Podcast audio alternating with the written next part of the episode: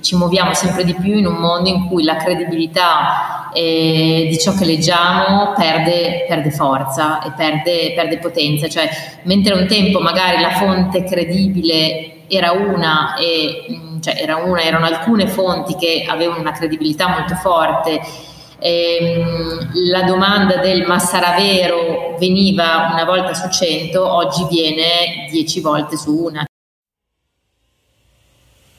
State ascoltando Atomi and Bit, il podcast dedicato ai manager che vogliono essere pronti a vincere le sfide del futuro. Oggi, ogni settimana, ascolteremo le voci dei pionieri di trasformazione digitale, sostenibilità, innovazione e molto altro. La trasmissione è prodotta in partnership con Manager Italia. La parola al conduttore, Andrea Latino.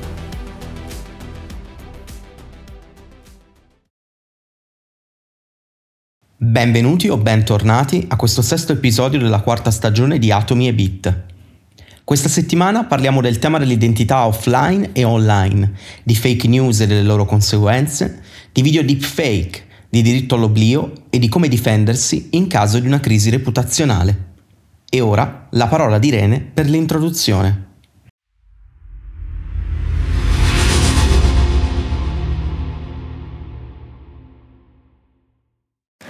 Sveva Antonini, avvocato specializzato in proprietà intellettuale e diritto delle nuove tecnologie, è cofondatrice e Head of Legal Department di Tutela Digitale, società specializzata nella tutela della reputazione online co-founder dello studio legale Idealex per la tutela della proprietà intellettuale e la promozione delle arti e anche co-founder e Head of Legal Department di Red Points SRL, specializzato nella rimozione di contenuti che violano la proprietà intellettuale dal web. È anche relatrice di numerose conferenze in tema di reputazione online e tutela della proprietà intellettuale, sia in Italia che all'estero ed autrice di pubblicazioni in tema di diritto d'autore e diritto musicale, come La legislazione dello spettacolo per Giappichelli Editore e Il manuale di sopravvivenza per musicisti per Persiani Editore. Dal 2016 collabora come avvocato in OIPA, International Organization Protection Animals, nel progetto Stop Viral Cruelty. La puntata è stata registrata l'8 settembre 2021. Buon ascolto! Ed è un piacere avere qui con noi Sveva Antonini ad Atomi e Bit. Buongiorno Sveva e benvenuta. Buongiorno Andrea e buongiorno a tutti gli ascoltatori. Grazie dell'invito. Allora, noi di solito cominciamo la, la, nostra puntata di Atomi e Bit, dopo che nel segmento precedente è stata letta la tua biografia, con eh, un aneddoto, no? Io ti vorrei chiedere qual è stato qual è stata l'idea, l'avvenimento, il pensiero, appunto l'aneddoto che ti ha portato a cofondare Tutela Digitale. Allora, mm, guarda, parlandoti di aneddoti, eh, ti racconterei qualcosa di bizzarro, in un certo senso, che è successo questa mattina, che ogni tanto succede, quindi però continua per me a essere estremamente bizzarro. Freschissima proprio. Ovvero ci ha chiamato un bambino. E ci chiama un bambino per praticamente chiedere eh, di togliere delle fotografie dal eh, profilo Facebook di sua madre. Urca. Succede, succede, sono un bambino perché aveva dieci anni circa, quindi minore, e, ehm, e capita e ovviamente in quei casi dobbiamo poi chiedere di parlare ecco, col padre o con chi ha insomma, la tutela del bambino non, per, per, poter affrontare, per poter affrontare la cosa. Però tutte le volte che succede insomma, di, di rispondere al telefono e sentire la voce di un bambino che che ci trova evidentemente mettendo su Google, no? eliminare un contenuto, eliminare foto, immagino che scriverà, e, e che ci chiama, e è sempre, lo trovo sempre bizzarro, ecco. Beh, è mo- molto interessante, no? d'altronde noi conosciamo tutte l'importanza che internet e social media, in questo caso eh, immagino la ricerca, la search, quindi organica o a pagamento che, che sia eh, per le aziende, ma poi in generale hanno assunto nella vita di tutti i giorni, tant'è che la nostra immagine virtuale, se vuoi, si confonde spesso con quella reale. E se la nostra immagine virtuale viene danneggiata, la nostra persona subisce inevitabilmente conseguenze di questa reputazione macchiata, tra virgolette. Questo vale non soltanto per gli individui, naturalmente, ma anche per le aziende che devono monitorare costantemente la loro web reputation per evitare che venga innescata una crisi che potenzialmente la travolga. Un esempio che mi viene in mente, se vuoi, è quello di Adidas, no? che in occasione della maratona di Boston del 2017 ha mandato una mail col titolo Congrats, you've survived the Boston Marathon, per uh, quelli che hanno difficoltà con l'inglese, congratulazioni, sei sopravvissuto alla maratona di Boston.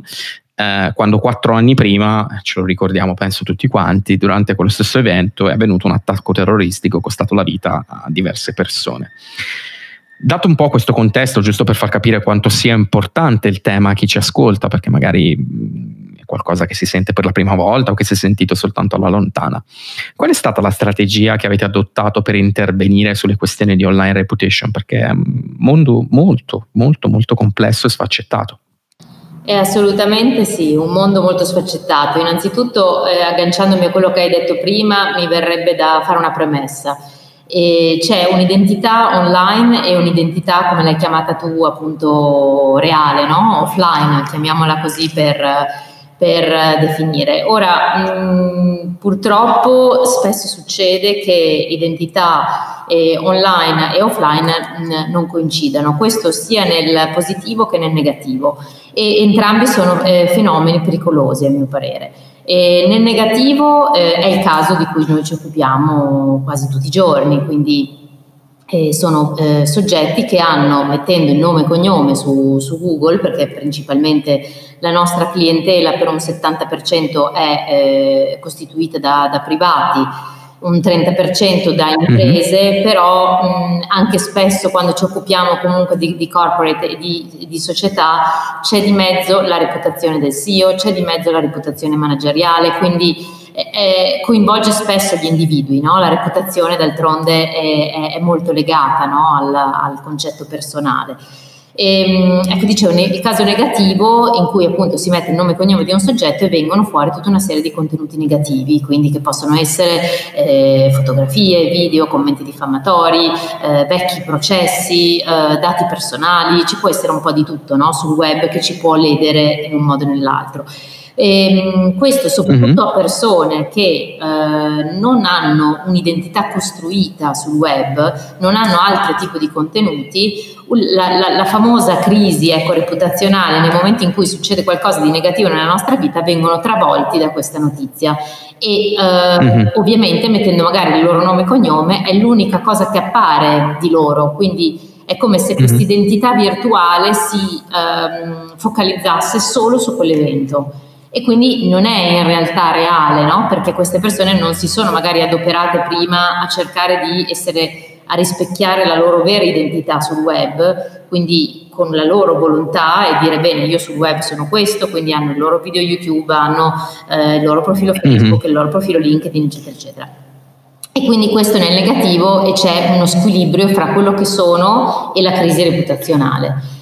Nel caso mm. positivo invece lo dico eh, quando c'è invece un eccesso di produzione di contenuti, no? io qua parlo soprattutto mm. più del mondo degli adolescenti che magari vogliono essere qualcosa no? sul web, che in realtà però spesso è differente da quello che sono nella realtà. E, e lì ci sono anche tanti studi psicologici molto interessanti no? di, di, di, questa dissociazione che si, si, crea fra il nostro avatar praticamente eh, online, che nutriamo tutti i giorni con fotografie, con commenti, con come quant'altro, che molto spesso assomiglia a quello che noi vorremmo essere, ma che poi non siamo appunto nella, nella realtà.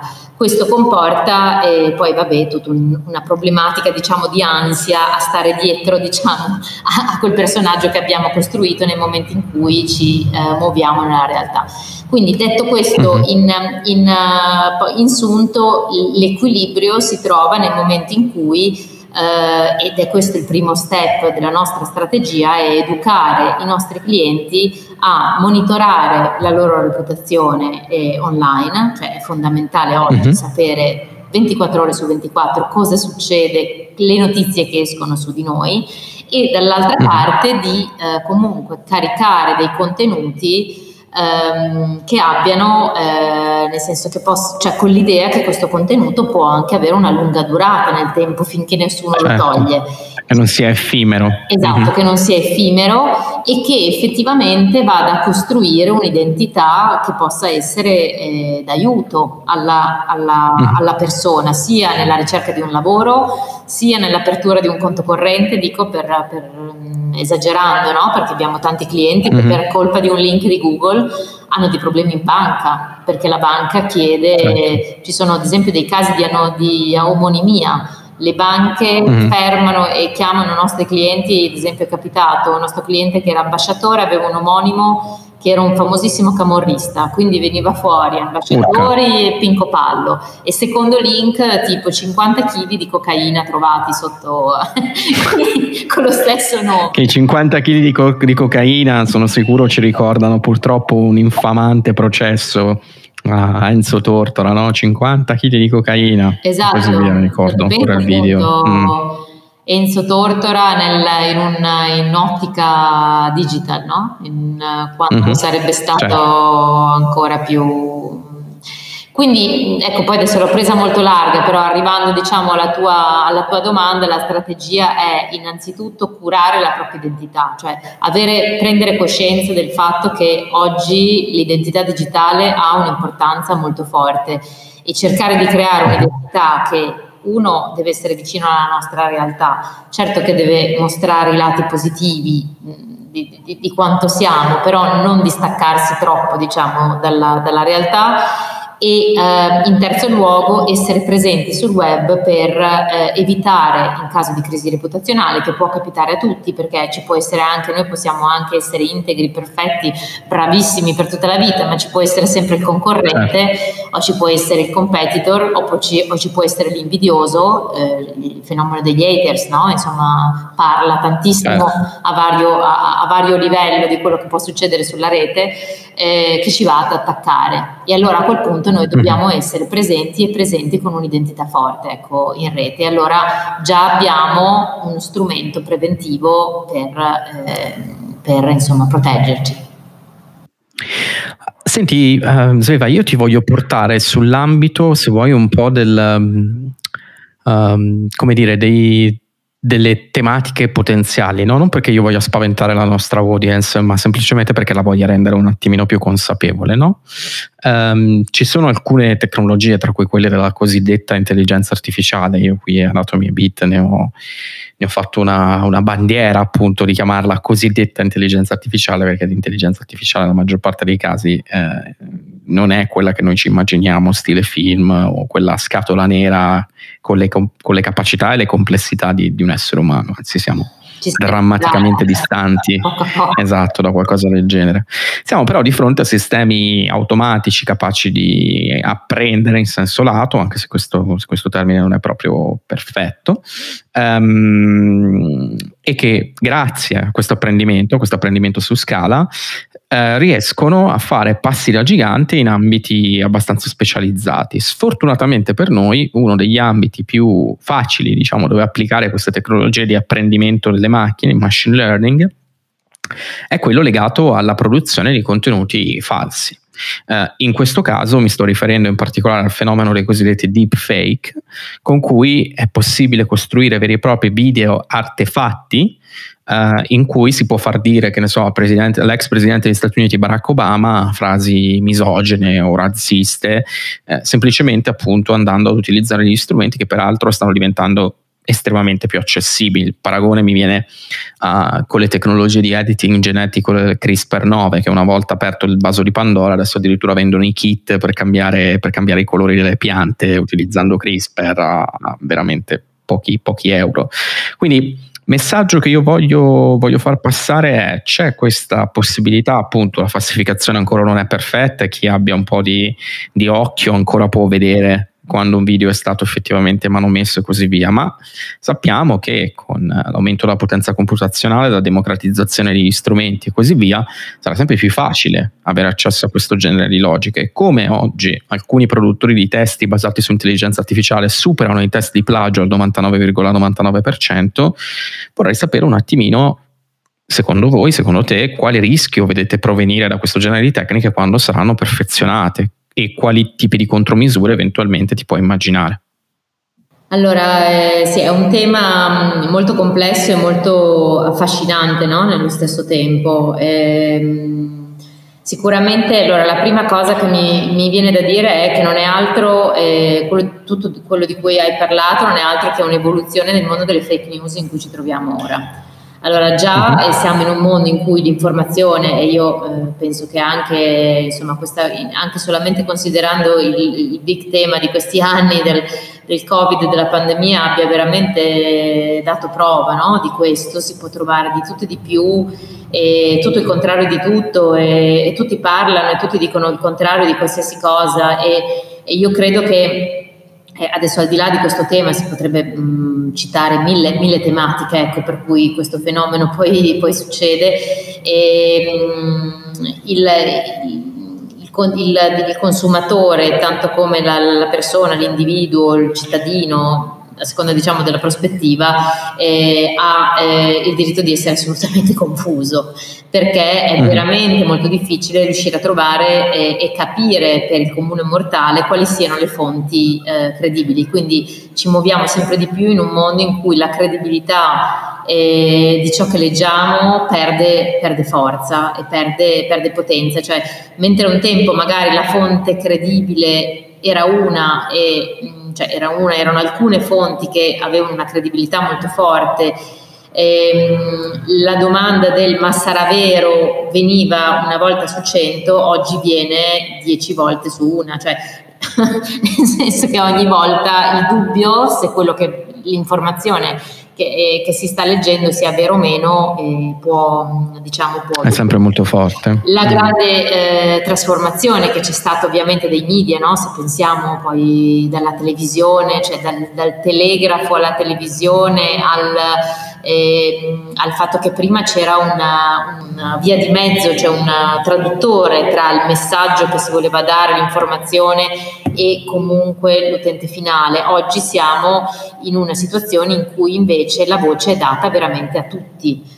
Questo uh-huh. comporta per forza un proliferare di uh, sì, informazioni, ma anche fake news e uh, fake news che poi dopo uh, sono legate anche alla capacità di trasmettere e diffondere queste fake news. Quindi, eh, ipoteticamente parlando, se una persona ha una grandissima competenza nel eh, a muoversi sul web e a creare e diffondere una determinata eh, notizia che è falsa è più forte rispetto al premio Nobel per dire che invece non ha nessun tipo di questa, di, di, questa forza. Questa capacità, certo. Questa capacità e io infatti lo faccio sempre questo esempio um, che è molto calzante, cioè l'idea che oggi su un social se, uh, si scrive, se viene scritto un post eh, da un uh, soggetto X e questo post viene commentato dal punto del premio Nobel e dall'ultimo eh, degli letterati eh, e l'ultimo degli letterati ha 20.000 follower e il, il premio Nobel ne ha 10 e la prende forza eh, quello che ha detto l'ultimo degli, degli letterati ma eh,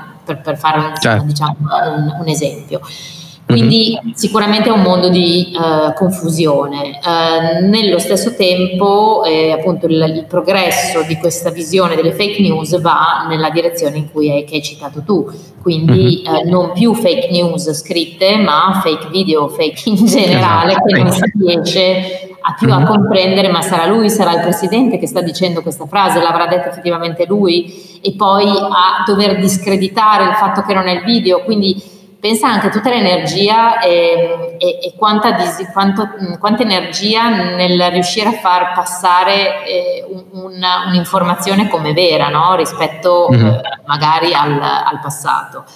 E, ehm, quindi sì, c'è sicuramente un rischio, c'è il rischio di maggior confusione di, eh, della credibilità delle, delle, informazioni, secondo me gli, gli, ripeto, i consumatori, barra cittadini, barra eh, individui saranno sempre più eh, confusi.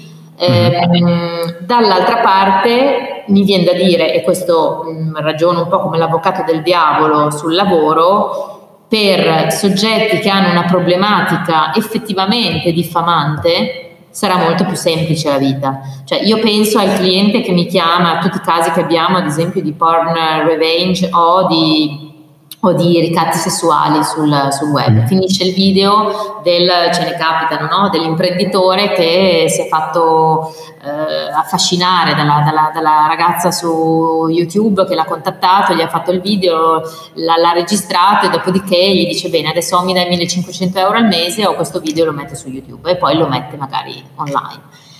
Certo. Ecco, con una cioè con la diffusione di queste tecnologie così avanzate che non si riesce più a comprendere, è, sarà molto più semplice dire ma non sono io.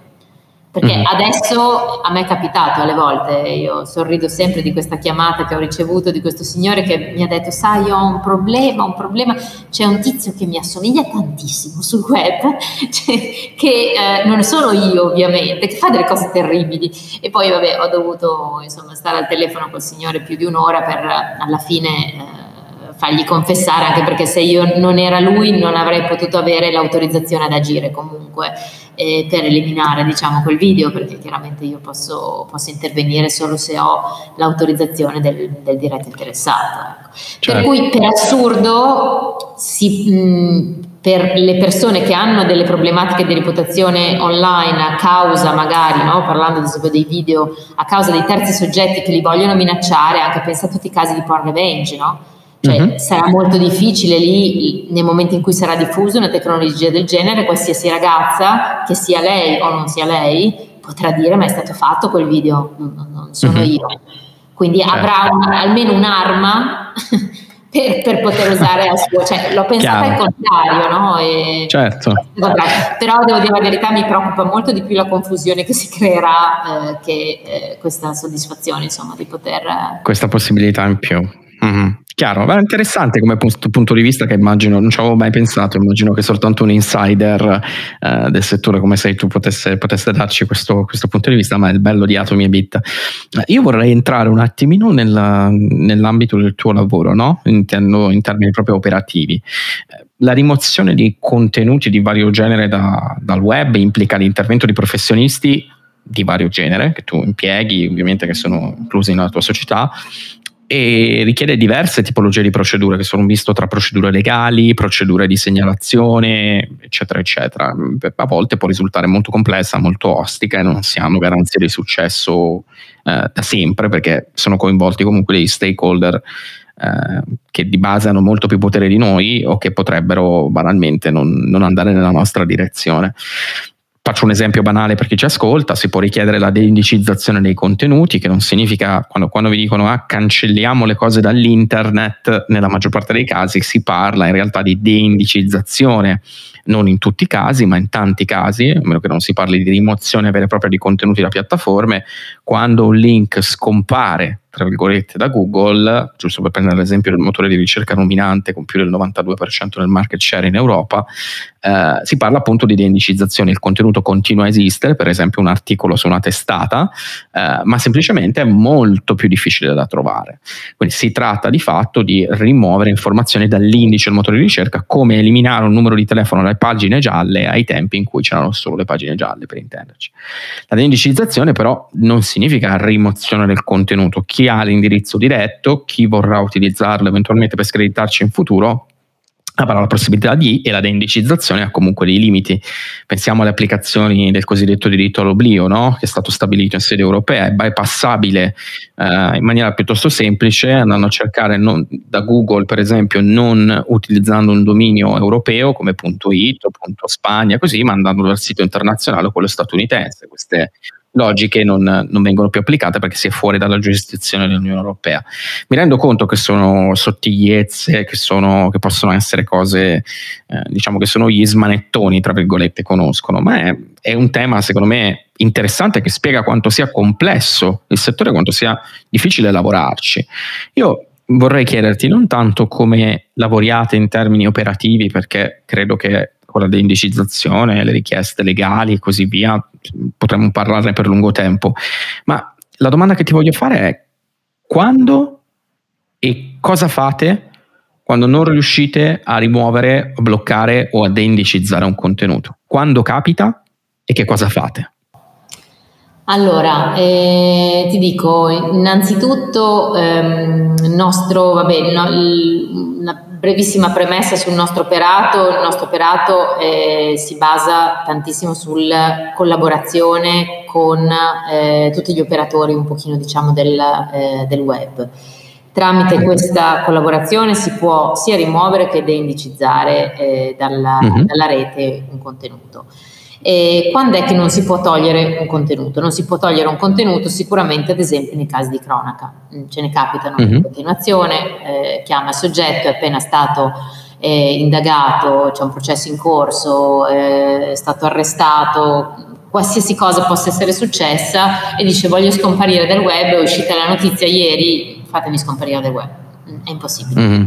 Eh, giustamente certo. c'è un diritto di cronaca mh, mm, come un diritto all'oblio, no? perché la, la, l'altra mm-hmm. parte del diritto di cronaca, appunto, l'altra facciata è quello del diritto di poter scomparire dal web, ma c'è anche un diritto appunto all'informazione che ha mm-hmm. ovviamente mm. poi pesi completamente diversi eh, rispetto ai paesi, perché mh, se eh, eliminare o deindicizzare un contenuto in Europa è, eh, dopo um, che sia trascorso un determinato tempo, è relativamente facile, ad esempio mm-hmm. nel mercato degli Stati Uniti ci capita molto spesso di doverci lavorare per clienti che magari lavorano là oppure stessi statunitensi che ci contattano, eh, ecco lì mm-hmm. è tutta un'altra storia, eh, eliminare certo. un contenuto. Um, quindi no, per dire che non, non, sempre diciamo a seconda dei territori no, eh, ci si muove in, in maniera diversa, ci si, ci si muove in maniera uguale.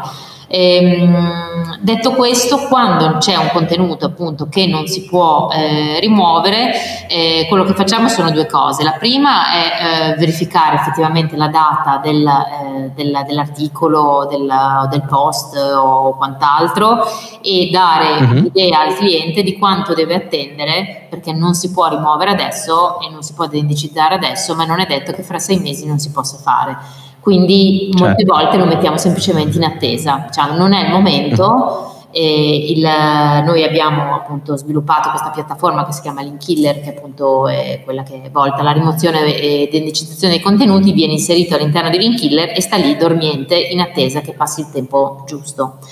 Nel frattempo però, eh, nel momento in cui il cliente ha una certa urgenza effettivamente di eh, cambiare la propria reputazione online, allora proponiamo e il nostro altro servizio che si chiama Link Better e che uh, è volto praticamente a mh, creare uh, dei nuovi contenuti, quindi una nuova identità uh, digitale al, al, al, soggetto, inserendo dei contenuti che lo rispecchiano, che è quello che dicevo prima, mhm. appunto la prima domanda che mi hai fatto, quello che tutti dovrebbero fare prima che avvenga la crisi certo. reputazionale, quindi perché se già questi contenuti ci sono, già siamo molto più facilitati.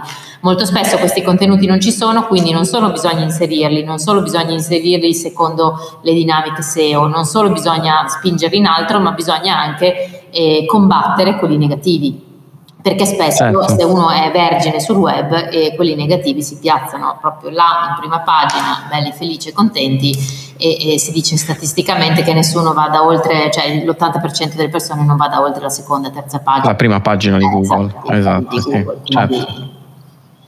Mm-hmm. Quindi queste sicuramente sono le, le, le, dinamiche, quello che consigliamo, cioè quello che facciamo ecco, nel momento in cui non, non, non si può rimuovere ecco, contenuto. Io voglio farti una domanda sulla, sulla, difficoltà o non difficoltà, me lo dirai tu Sveva, eh, del trovare profili eh, adatti a lavorare in una realtà come la vostra. No? Le, le, piattaforme, le aziende come la vostra, io penso di conoscere un altro paio che fanno il, vostro lavoro, si possono contare sulle dita di una mano di fatto parlo dell'Italia, naturalmente estero un altro paio di maniche. Eh, la vostra attività in generale, per quanto richiesta, perché ogni volta che io parlo con realtà di questo genere la gente ne viene a sapere, dico, ah sì sì, mi interessa, mi interessa assolutamente. Um, nonostante questo, naturalmente, poi per chi ci lavora immagino debba avere delle competenze molto molto diverse. Cioè, banalmente tu hai spiegato in maniera secondo me molto efficace eh, la questione del fatto di creare dei contenuti che vadano a posizionarsi eh, meglio dei contenuti diciamo negativi nel caso non sia possibile una deindicizzazione o una rimozione. Questo richiede delle capacità SEO, delle capacità per esempio di una tecnica particolare chiamata link building, esatto. eh, di tutta una serie di, di logiche che è molto complessa, che normalmente si trova in un'agenzia digitale per intenderci, più facile trovarla in un'agenzia digitale. Dall'altro lato, però, se devi fare istanze, per esempio, di diritto all'oblio, ti servono esperti legali che siano in grado di presentare questo genere di istanze, eh, così come per quanto riguarda la parte di segnalazione alle piattaforme come Google, come Facebook e quant'altro, servono, immagino, poi mi dirai tu, rapporti di accounting forti, cioè che si possano riferire a queste aziende, risalendo adesso da un punto di vista profili molto diversi, costosi anche per certi versi, eh, probabilmente non facilissimi da trovare. Tu che mi dici? Allora, confermo quasi tutto, ti dico, da una parte qua il team è composto da giuristi che sono uh-huh. esperti o in privacy e, uh-huh. o eh, in dinamiche comunque del web, quindi penale, diritto penale, mh, dinamica del web, privacy eh, e poi ci sono sempre di più anche mh, giuristi che possono proprio avere delle specializzazioni o per master o per corsi che hanno fatto eh, proprio sul web, anche sulla reputazione online. Cap- mi capitano sempre di più adesso fare colloqui a ragazzi che arrivano con delle tesi su tematiche proprio di questo genere, quindi molto specifiche. Uh-huh. E quindi quelli sicuramente mh, è, una, è, una, parte del team. L'altra parte del team sicuramente, come dicevi tu, eh, specialisti di, di, SEO e di dinamiche comunque digitali in, in genere.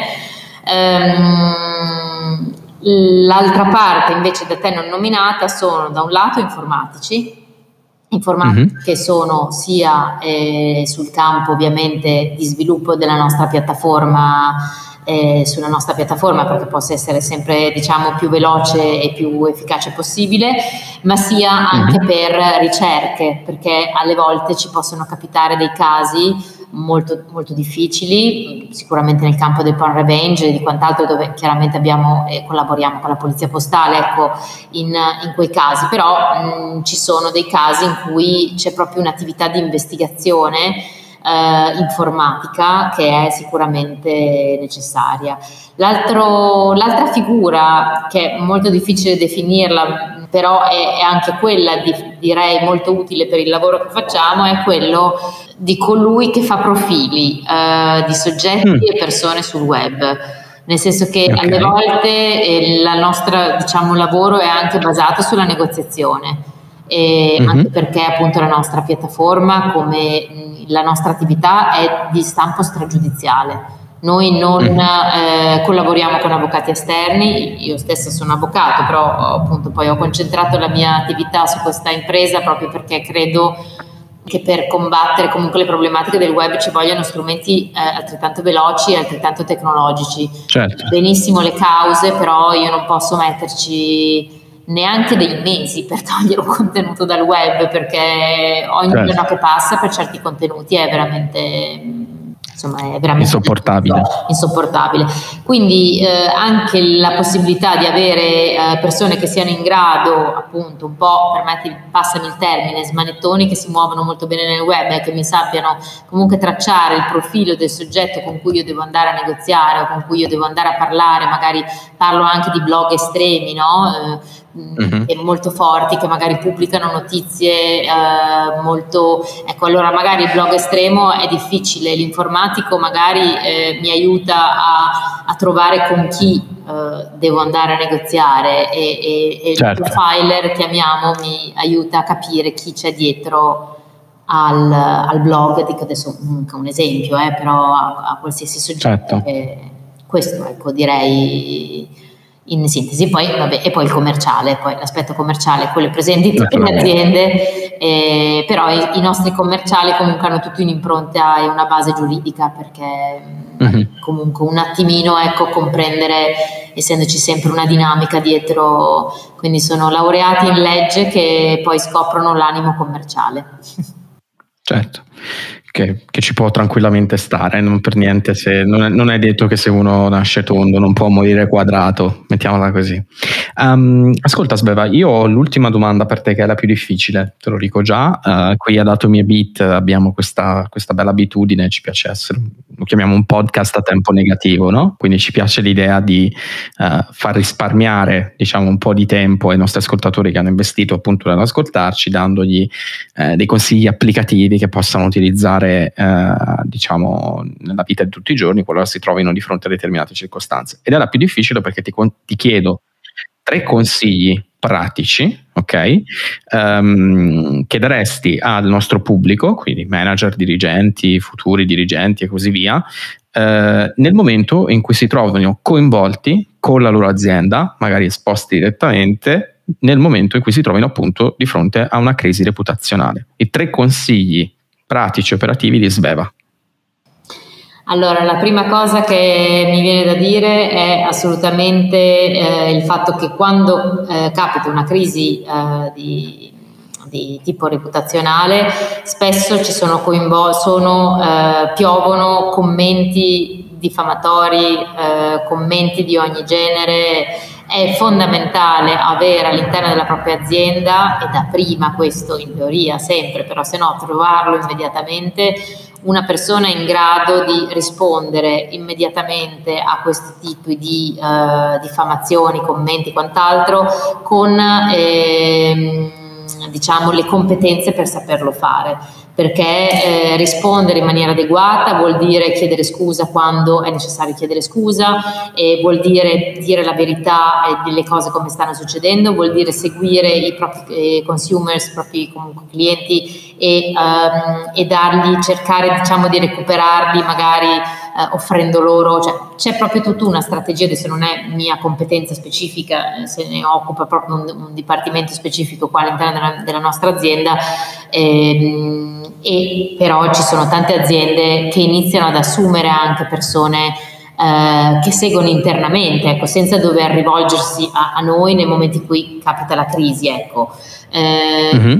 Avere questa figura interna significa poter eh, quotidianamente seguire dalla più piccola crisi reputazionale alla più grande, perché anche un commento negativo no? è una piccola crisi reputazionale, pensa su Google Business, no? è un, certo. anche quella è una piccola crisi, poi certo che si dice che insomma, se le aziende che hanno tutti i commenti positivi quasi non sono credibili, quindi qualche commento certo. negativo ecco ci sta, però mi è capitato anche di clienti che arrivano, che iniziano a infamare sul web web le, le persone che scrivono commenti negativi, ecco no, questo non è assolutamente da fare. Il secondo okay, luogo, primo consiglio. Anche, eh, secondo consiglio, che anche questo vale previamente e nel futuro, è quello del monitoraggio. Chiaramente nel momento in mhm. cui capita una crisi reputazionale è necessario attivare degli strumenti dal più banale gratuito Google Alert per eh, per monitorare ogni volta che il eh, nome, adesso non so se si parla di una crisi reputazionale di un prodotto, del eh, manager, del CEO dell'azienda, non so di chi, però è chiaro che da quel momento in poi ci deve essere una massima attenzione su tutti i contenuti che, eh, che vengono fuori, ecco, e in mhm. modo da poter eh, diciamo, reagire nella maniera più, più, più appropriata e in eh, terzo luogo, anche quello vale sia a livello previo che a livello però ci sono tante aziende che reagiscono sul momento proprio perché mh, non è ancora tantissimo nell'idea, soprattutto delle, delle piccole e medie aziende, ehm, di stimare un budget per la possibile futura crisi reputazionale eh, mm. cioè, si sa che eh, già nel senso, il budget serve per tantissimo tipo di attività e, e, si fa molta fatica a stimare un budget per, a livello precauzionale, tanto come l'aspetto assicurativo, no? E si dice mm-hmm. sempre, vabbè, ma certo. magari lo, lo, lo, lo, metto nell'investimento, lo metto nel, nel, nel prodotto, certo. lo metto nel... però mh, mm, invece eh, comunque anche agire nel momento in cui poi la crisi è, ehm, è in corso, è import- sono importanti figure strategiche che sanno poi, perché comunque la crisi ha una durata, nel momento in cui proprio l'onda si alza e lì bisogna e saper rispondere appunto come dicevo al primo consiglio. Però poi bisogna anche sviluppare nel brevissimo periodo una strategia per il dopo. E, e questo è un pochino la, il terzo consiglio. Cioè non si può pensare che finita poi la crisi l'onda alta porta delle conseguenze nel corso del tempo. Quindi è fondamentale poi lì avere una strategia di marketing generale così per eh, diciamo, riportare i clienti eh, a sé, per addolcire gli animi nel momento in cui le acque si sono, si sono, calmate. Si sono calmate, si sono calmate. Sveva, sei stata chiarissima. Io ti ringrazio per il tempo che ci hai voluto dedicare a me e al Grazie nostro pubblico e mh, mm, ti prenoto per il prossimo futuro come faccio con tutti gli ospiti, così magari tra qualche anno ci racconterai come si saranno evolute le cose e si sarà evoluto Volentieri. il mercato. Ti ringrazio e alla prossima. Bene, grazie a te e grazie a tutti gli ascoltatori. Buona giornata. Grazie per aver ascoltato la trasmissione. Per contattarmi scrivetemi ad andrealatino.icloud.com. Se questa puntata vi è piaciuta, iscrivetevi al podcast tramite Apple Podcast, Spotify, Google Podcast o da qualunque altra piattaforma da cui ascoltate i podcast per non perdere nessun'altra puntata. Vi saremmo davvero grati se ci lasciaste una recensione su Apple Podcast. Ci aiuterete così a raggiungere un pubblico più ampio. In alternativa, potete consigliare la trasmissione ad un amico o ad un collega. Lo show è prodotto in partnership con Manager Italia. Un ringraziamento ad Enrico Pedretti e a tutta la sua squadra, ad Andrea Piovan, che ci ha prestato la sua voce per la sigla, e a Muriel Di Dio. Questo è Atomi e Beat, il podcast per i manager che vogliono vincere le sfide del futuro oggi. Alla prossima puntata!